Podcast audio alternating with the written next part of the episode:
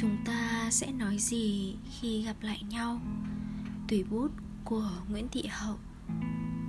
Sài Gòn của tôi. Quán cà phê Người Sài Gòn. Rảnh Bỗng muốn đi đâu đó, Nơi nào vắng vắng, Với một ly cà phê, Đọc sách Hay đơn giản Chỉ là ngồi đó thôi. Lướt qua trong đầu những quán cà phê từng đến Quán này, quán khác. Nói chung là nhiều quán có thể đến. Nhưng có một nơi muốn đến mà không được Vì nó không còn ở chỗ cũ Vì chưa biết lúc nào nó sẽ hiện diện lại. Mặc dù cái tên của nó thì sẽ mãi còn Người Sài Gòn. Biết quán này đã vài năm tuy ít đến Vì không tiện đường thôi.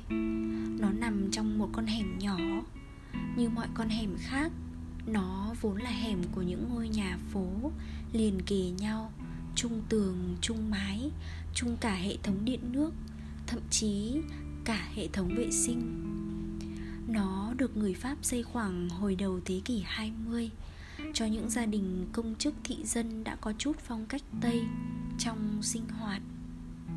Hẻm nằm trên con đường trung tâm, nhưng không quá đông đúc nhộn nhạo như những con đường lớn xung quanh, mà ung dung, bình thản như một thiếu phụ biết rõ sự quyến rũ của mình ngay cả khi im lặng giữa những thiếu nữ hớn hở nói cười.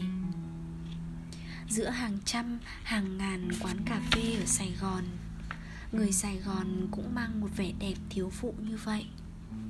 Nó ở trên gian gác gỗ, tường gạch đôi, lớp vỡ chát đã ẩm mềm vì thời gian nó có bức tranh dài vẽ những đàn bà Sài Gòn điệu đàng mà gần gũi.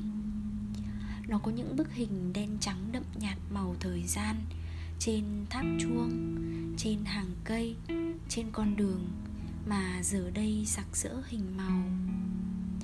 Vài lần đến đó vào những buổi tối không có ca nhạc Khách vắng Có thể ngồi trò chuyện với cô chủ nhỏ Về Sài Gòn xưa Về Sài Gòn nay.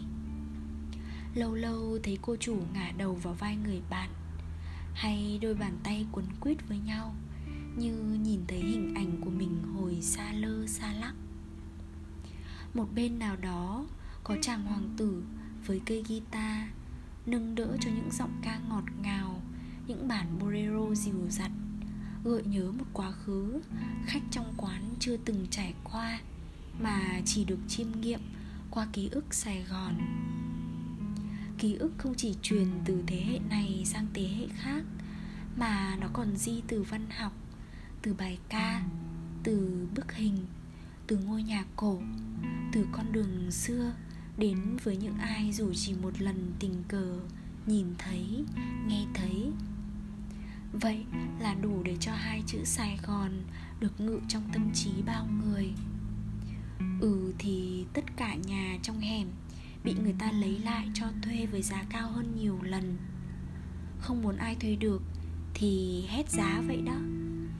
Ừ thì chưa tìm được nơi nào thật sài gòn như căn gác nhỏ điều hưu ngày đầu tuần và kín khách ngày cuối tuần.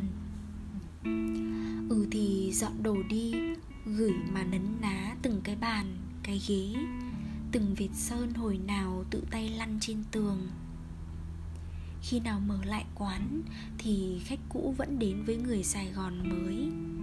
Khách mới lại sẽ đến với một người sài gòn xưa. Cũ mới xưa nay luôn đan cài với nhau.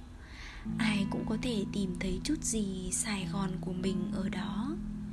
Vì nếu vẻ đẹp có thể hợp nhãn người này mà không vừa mắt người kia, thì vẻ duyên dáng có thể quyến rũ bất cứ ai bởi vì cái duyên dáng chỉ có được từ sự giản dị và tử tế mà người Sài Gòn của tụi mình thì cực kỳ duyên, phải không?